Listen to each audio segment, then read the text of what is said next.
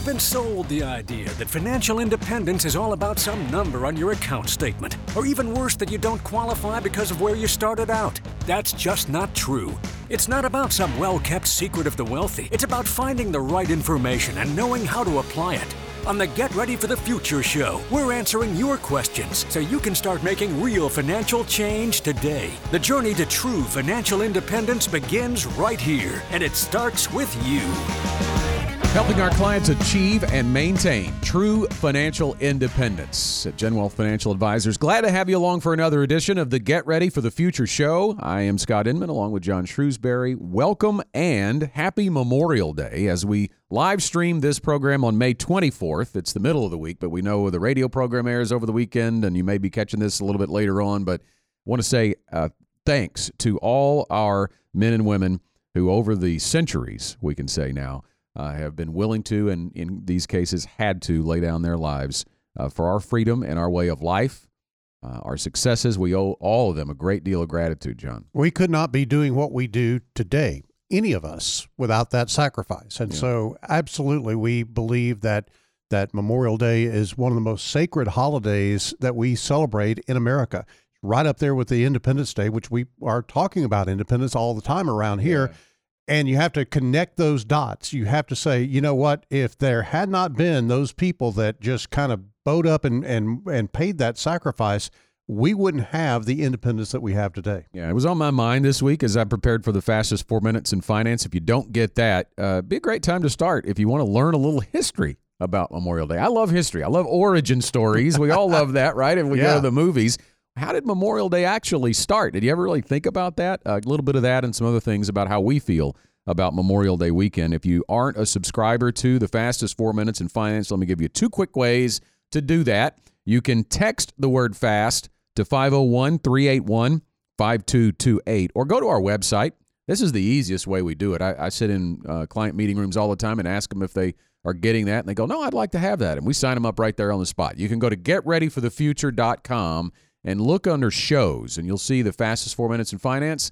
Click on that, and there'll be a way to just enter your email address, and we'll deliver that video that is always promised to be four minutes or less on financial topics uh, every Friday morning. You'll get it in your email inbox, and that's all you have to do. Just type in your email and we'll get it to you. Yeah. Or if you're a podcast listener of the Get Ready for the Future show, you're going to automatically get the fastest four as a bonus episode right. Uh, that that uh, comes out on Friday morning at 5 a.m. Mm. So if you're heading into work on Fridays, you can uh, pull up your podcast and listen to the fastest four minutes, and by the time you get to work, you'll have everything you need to know. Yeah, it doesn't really come out on Friday because the kids say it drops. That's the new, you know, oh, drops well, on Friday. obviously, the, the new I'm, season. Obviously, I'm not there. All right, on to our questions today on the Get Ready for the Future show. Uh, as that has been our format now for several weeks, we are enjoying taking your questions. Want to hear from you? Uh, you can also reach out on that same number and give us a question either by text or voicemail. Just call or text 501 381 5228 to have your questions answered on the air. Or you can send us an email as well to show at getreadyforthefuture.com. So diving in, first up is Marianne from Rogers. And Marianne writes, I'm 62. I've worked at my current job for 18 years and just got offered a severance package with 12 months' notice. I'm not sure whether to take this as a sign to retire or if I need to start looking for a new job. What do I do? Big decision for Mary, uh, getting the severance package offered with 12 months' notice. So, what, what do we need to consider, John? Let's let's dive into that for Mary. Well, first of all, uh, good thing, Mary, that you get 12 months' notice. Yes. Some people get 12 minutes' notice, and so you know that's uh, that's a real good thing, and you've got a great opportunity. But I do think that you need to really have the right mindset going into this. First of all, you need to have a planning mindset. You know what's coming, so you've got to plan. Now, secondly, I don't think, Mary, just because somebody in some corporate office decides that they need to uh, get rid of some employees and offer a severance package, I don't think that needs to determine what you are going to do. You are solely in control of your retirement date. It's not an imaginary date, it's not a date that your employer says, okay, it's time for you to retire. You really need to evaluate that. And Scott, I think that first of all, uh, the severance package is is probably uh, going to be some percentage of their salary or their income or something of that nature. but it's likely to not be enough to really fund retirement. Right. So I think that there has to be an evaluation first of what Mary needs to be able to uh, continue her lifestyle and her living expenses uh, during that retirement time. And uh, the question has to be asked: Do you have enough? And I think that's where we start. Yeah, and that so that severance package, Mary, is obviously meant to replace your income for a very short amount of time. But when you're talking about making a decision whether this should be assigned to retire or not, it should be based on a plan that shows you can you replace your income for the rest of your life, and that's what John's alluding to. So that really depends on where you are, and we need to know uh, a lot more, a lot more details to be able to answer that question. And it depends on where you are in the ready to retire process, and that is the uh, GenWealth Financial Advisors process that we've trademarked that we put every client through in creating a detailed written plan for their retirement. includes that written plan, and inside of that, a analysis on how to maximize Social Security, how to defend against taxes. When we're talking about replacing your income for the rest of your life, you're going to need to know how Social Security fits into that with assets that you may have saved and invested over the course of your work life. We're going to need to know how taxes eat into that and creating a strategy to take home as much income as you can from those assets. We've got a plan for long term care. Long term care is, I always call it the potential elephant in the room, John. It's the Oh, one yeah. thing nobody wants to talk about unless they've had family history, usually in dealing with it. But it is something that has to be a uh, a consideration when you're talking about replacing your income, whether it happens or not. Yeah, long term care is one of those things that, uh, as you said, everybody kind of has their head in the sand uh, to some extent about, but it is the one big thing that could blow up your financial plan. Now, we don't know whether Mary is married or not. Uh, we do know that she is 62. So, from a income planning standpoint, knowing that that there is Social Security available at least, that does kind of fill in some of the blanks there. But I I think that the real prescription here, Mary, is to really take stock of where you are, where you are in terms of your health, where you are in terms of whether you've got the energy to keep working, if you have the desire to keep working. Some people really do love their work and really want to just wade into it for a long period of time. Don't see themselves really retiring until maybe in, into their 70s or something like that. So I think that you first of all have to put away any notion that the employer has really any big influence on you and your decision to retire or not. And so obviously we need to know what you're looking at in terms of 401k savings, uh, assets otherwise uh, invested like IRA accounts, Roth IRA accounts, maybe investment accounts that you have with after tax money. All of that has to be evaluated, and you figure out, first of all, how much money do you need coming in every month to pay your basic living expenses? And then figure out how you're going to cover that. And then above and beyond that, you take a look at okay, what would I like to have? What discretionary spending would I like to be able to do on a regular basis? Now, here here's a little caveat to this, Scott. You can't get real crazy about that. You Yeah, know, yeah. I, I would like to, uh, you know, what is the saying you used to say? And Some people want to go to Paris, France, and some people want to go to Paris, Arkansas. Right, yep. That uh, that trip is uh, is a, big big difference financially. Yes. And so I think that you've got to be realistic about what your discretionary spending could be.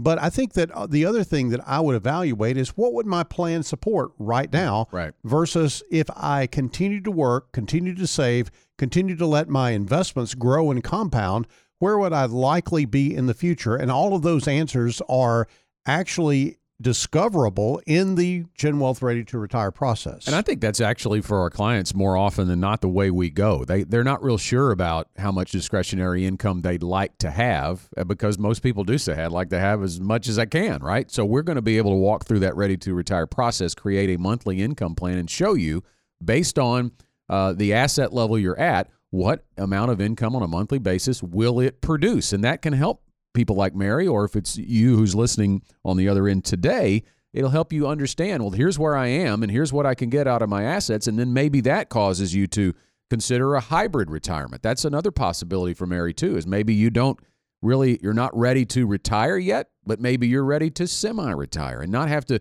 find another job like the one you're currently in. I think either way, Scott, in about a year, Mary's going to have some really important decisions to make. And, and looking at those decisions, uh, I think she's got to understand what her 401k options are. So Yeah. let's walk through those for just a moment. Obviously, in a 401k plan, that's money that you put in and your employer has matched to some degree, and it's all pre tax money unless you've made Roth contributions. And so, deciding what to do with that at the juncture when you are uh, gone from your work, when you when you actually do uh, sever your relationship with your current employer, that's a big deal. So let's uh, walk through your options. You could leave the money with your old employer. Not a lot of people really think that that's a great idea because they are disconnected from their old employer. They don't really know what's going on with the plan and that type of thing. The other thing is if you actually do decide that you want to continue working and you get a new job between now and then, then you can roll that 401k into the new 401k, assuming the new company has a 401k. If they don't have a 401k, or if you want to just get your assets ready for your eventual retirement, then you can roll those assets into an IRA account. You could roll Roth assets into a Roth IRA account. Either way, that is a non taxable transaction. It is taking it out of one pocket and putting it into another, but the pocket that you put it into, you're actually in control of with your advisor and in, ta- in terms of the investments that you're selecting for that account, in terms of how that money is invested, either short term, intermediate term, or long term. Lots of options there. The final way that you could handle that 401k is to just cash it out. And Scott, that is one that we really just uh, oftentimes dissuade people from even thinking about doing because the tax consequences are so great. If you have $100,000 in your 401k and you've been making, let's say, $50,000 a year, and you cash out that 401k, you now have a tax liability for the entire year of $150,000. Well, guess what?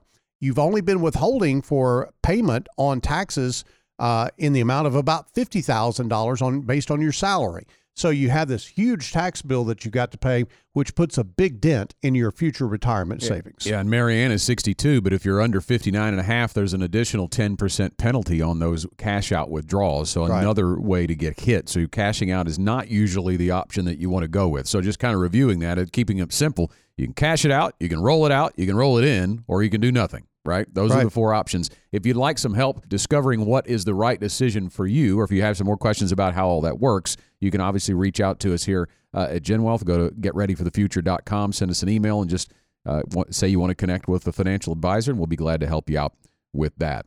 Taking your questions on the Get Ready for the Future show today and every episode, call or text them to us at 501 381 5228.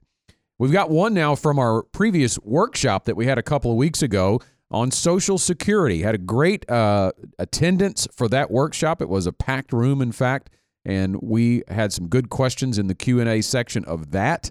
And we have one that we're going to actually bring to the Get Ready for the Future show. If you missed out on the workshop, be sure to subscribe uh, and follow us on all platforms so you don't miss the next opportunity. But let's hear our question from that most recent workshop. can't remember exactly where I uh, read this, but I've seen at least two different articles talked about. I think is in 2032 of the Social Security benefit being reduced by 20 percent. Do you know anything about that? All right. So that is a very common question that we get, not just in workshops, but also in the client meeting room, because especially, John, for younger workers, there's a lot of thought process that is Social Security even going to be there for me? That is currently true, right? Where, Currently. where we are right now, if nothing changes, the Social Security Trust Fund has released a report, as they do every year in April, uh, with an estimated year that the trust fund would be depleted, which means there would not be enough money to pay the current level of benefits.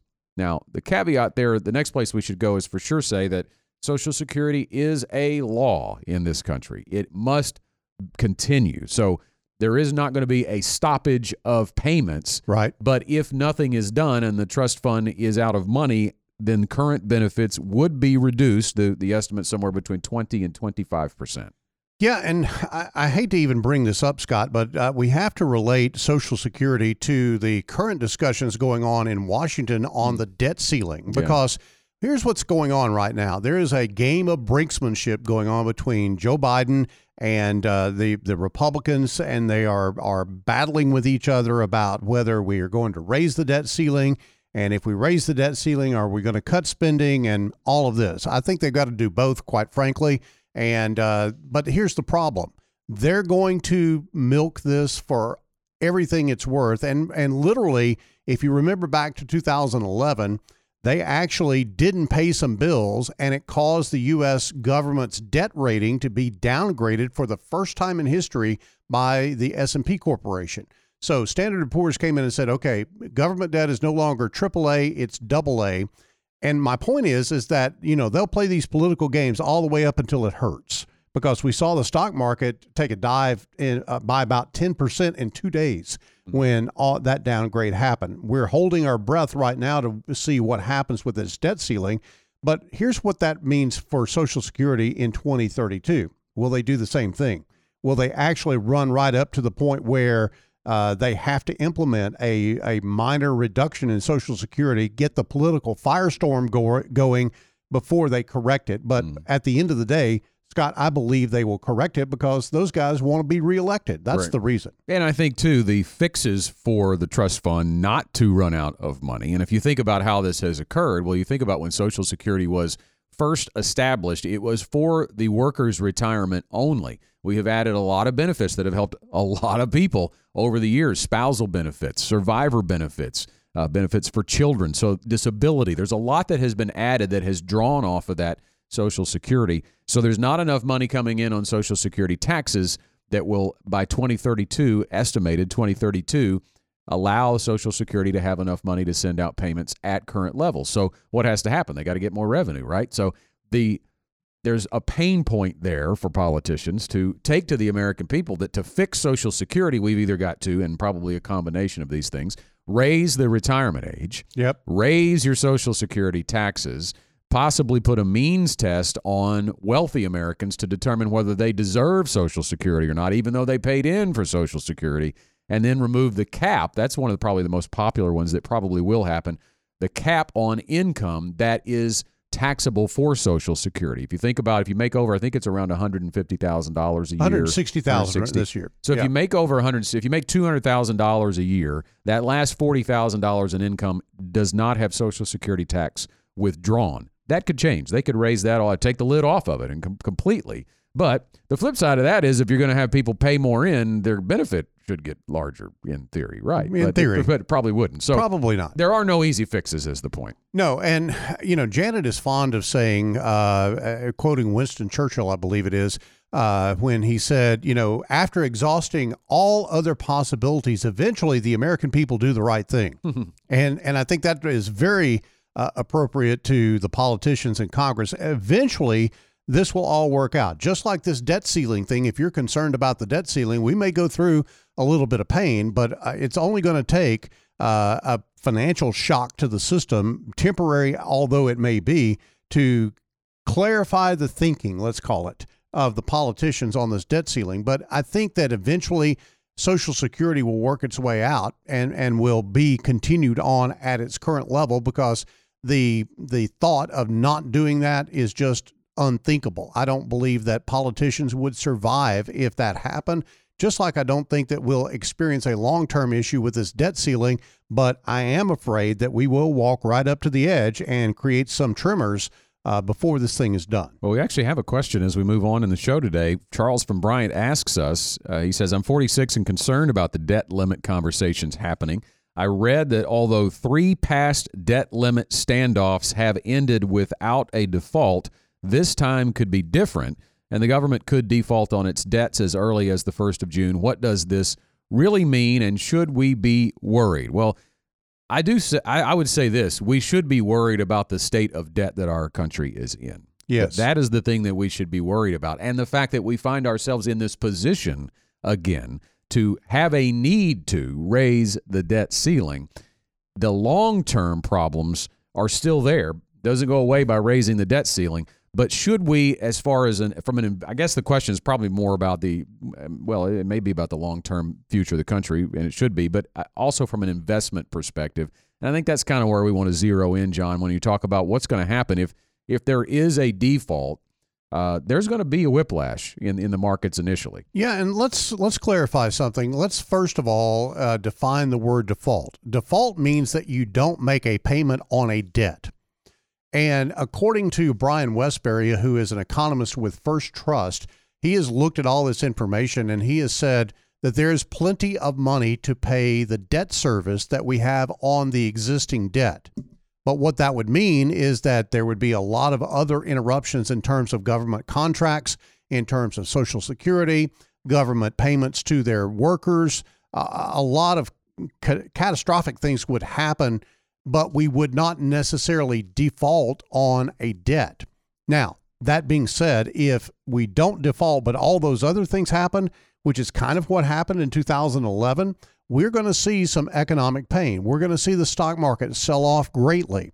We're going to see people without jobs. We're going to see interest rates rise. We're going to see inflation go through the roof. We're going to see a lot of damage because and that's the brinksmanship Scott that I was talking mm-hmm. about earlier. The closer we get to that deadline, whatever that deadline is, the more that we would actually see the hurt happen in terms of the economy and the markets. And I think we've got uh, an example of this. And while the short term pain would actually be pretty rough, this is what happened in 2011. Longer term, this uh, tends to work itself out. Yeah. So 2011, uh, you you alluded to that uh, earlier, and when we were talking about Social Security, that that was the when uh, the the debt ceiling crisis ended in no no uh, deal struck, and the Standard and Poor's lowered the quality of U.S. debt, and that sent the market into a turmoil. Can we go back to the 2011? Just kind of hang out on that just a minute, uh, because that is the yeah. So that's what happened. We went from uh, between 1750 and 1800 on the S&P 500 down to below 1550 over about a six month period of time there from March to September.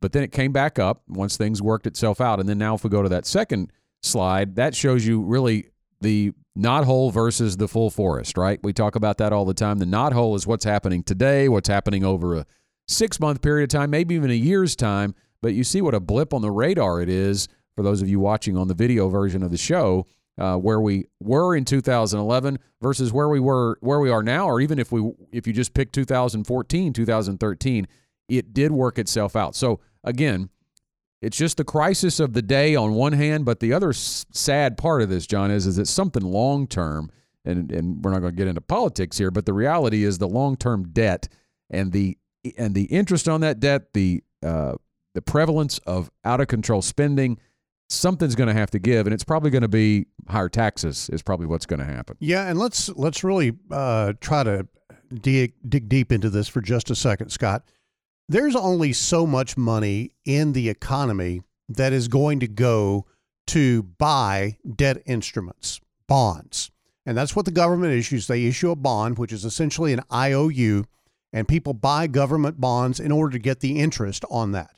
But there is a, a limited supply of money that will actually flow toward debt instruments in the overall global economy. I am afraid that we're going to hit a point at some point in time where there's no more money to borrow. And when that happens, then we have to do something. But what this is doing in the meantime is it's actually taking away capital from debt instruments of private businesses that need to borrow money for whatever reason, and it's causing them to have to pay higher interest rates to actually attract that money.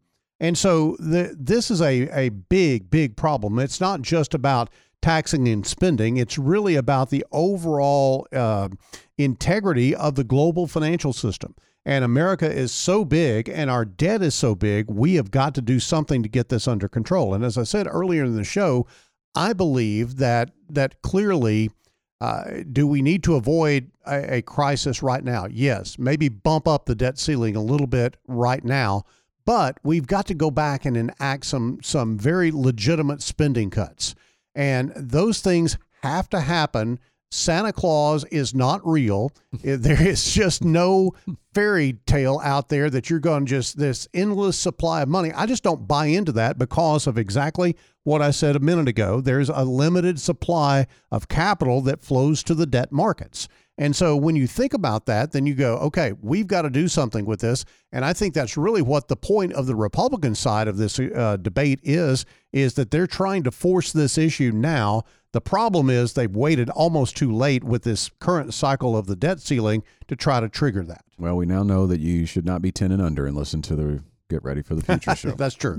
It's a little deep. I, I didn't mean to no, go no, that I far. meant the Santa Claus comment. Well, that's true.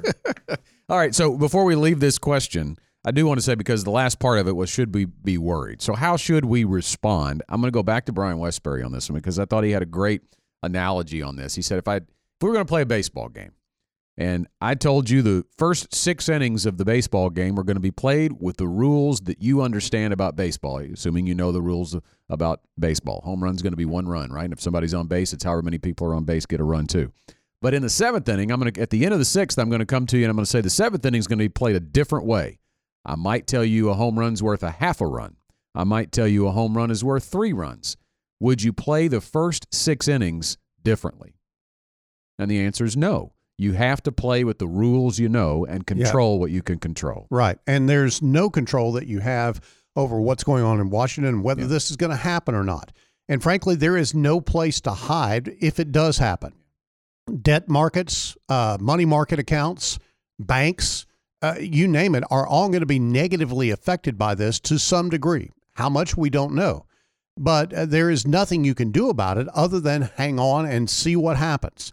And again, you have to almost rely on that Winston Churchill quote of eventually the American Congress will hopefully do the right thing. All right, we're running out of time, so I want to get one more question on before we end. It's from Chantel in Conway, and she writes I'm 54 and have a fair amount saved for retirement.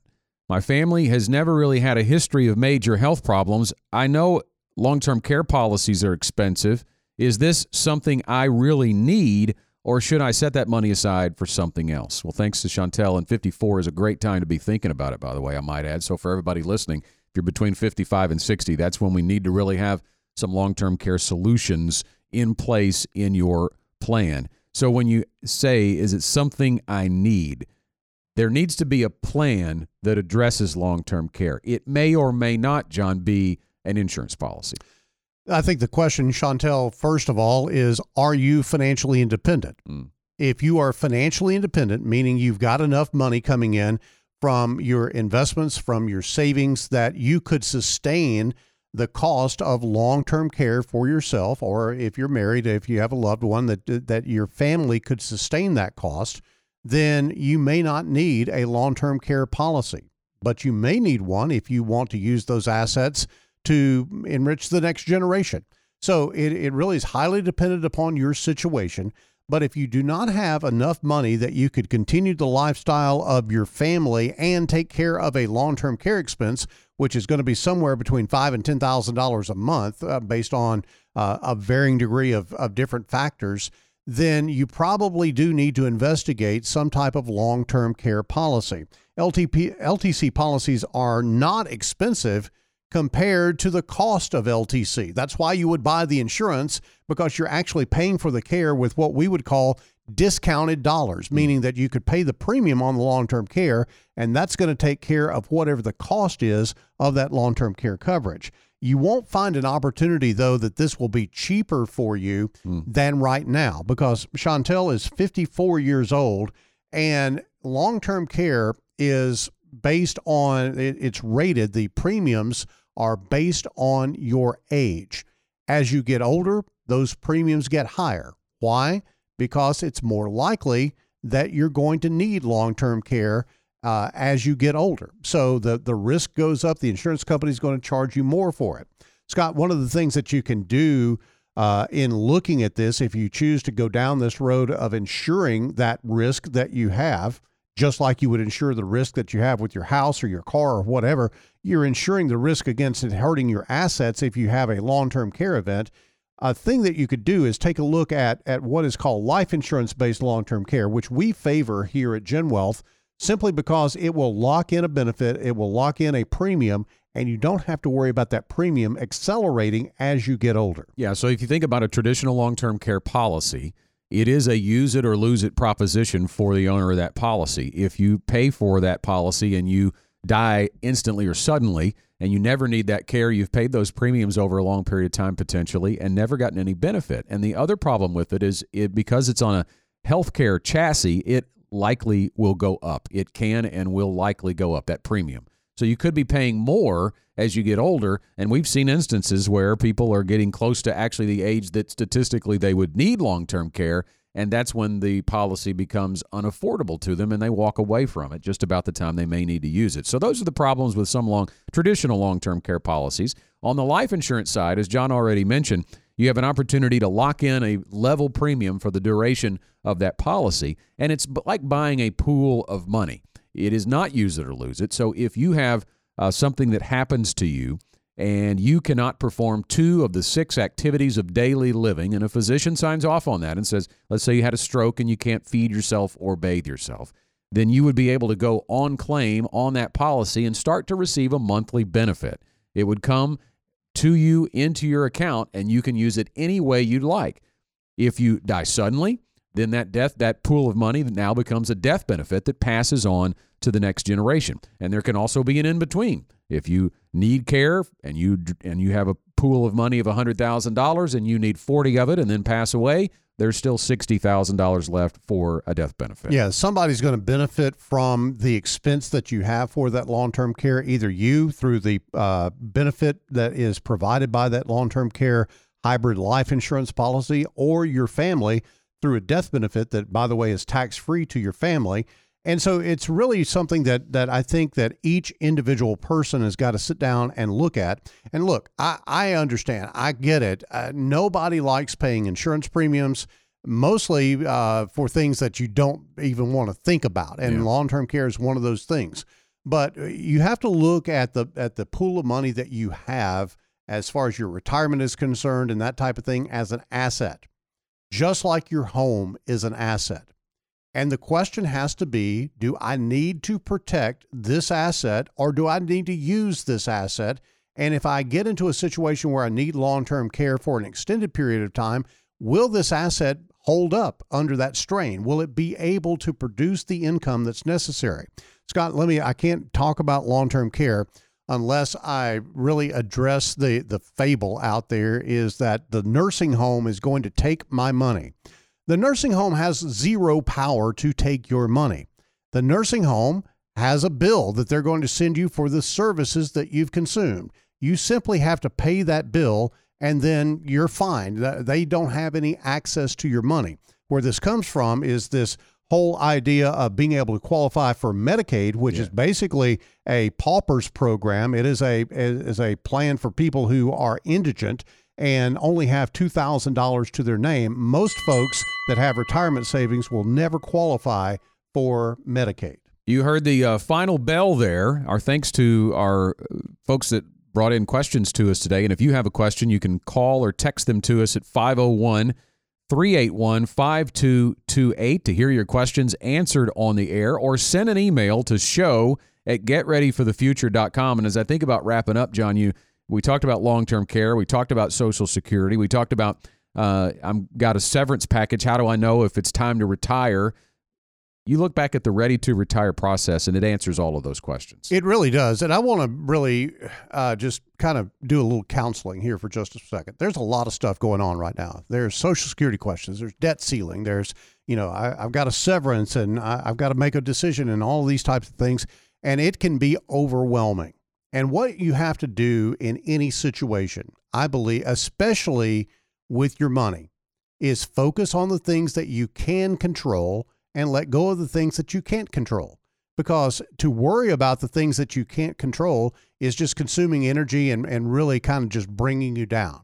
There are things that you can do to be in control of your finances. And planning is the first step of any of that. And the ready to retire process gives folks who are approaching retirement or are already in retirement the opportunity to clearly step in and do some good things for themselves as you move forward. My final thought is uh, we're offering you a free download to find out how to secure financial independence. We have a uh, offering for you called Securing Financial Independence Seven Steps to Building a Sustainable Life After Work. You can get it by texting STEPS to 501 381 5228 or visit getreadyforthefuture.com forward slash steps and download it for free.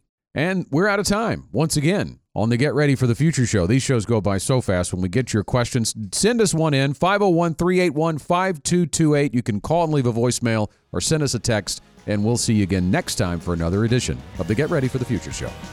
Thank you for listening to the Get Ready for the Future show. If you enjoy hearing from the GenWealth team every week, make sure and subscribe to the podcast. And you can always find us on social media. Search for GenWealth Financial Advisors on Facebook or on Twitter at GenWealth FA. The GenWealth Financial Team is available to you 24 7 at info at getreadyforthefuture.com or call our offices at 866 653 PLAN. That's 866 653 7526. You should personally consult a financial advisor before making any investment, and no strategy can assure success. Securities offered through LPL Financial, member FINRA SIPC. Investment advice offered through Independent Advisor Alliance. Independent Advisor Alliance and GenWealth Financial Advisors are separate entities from LPL Financial.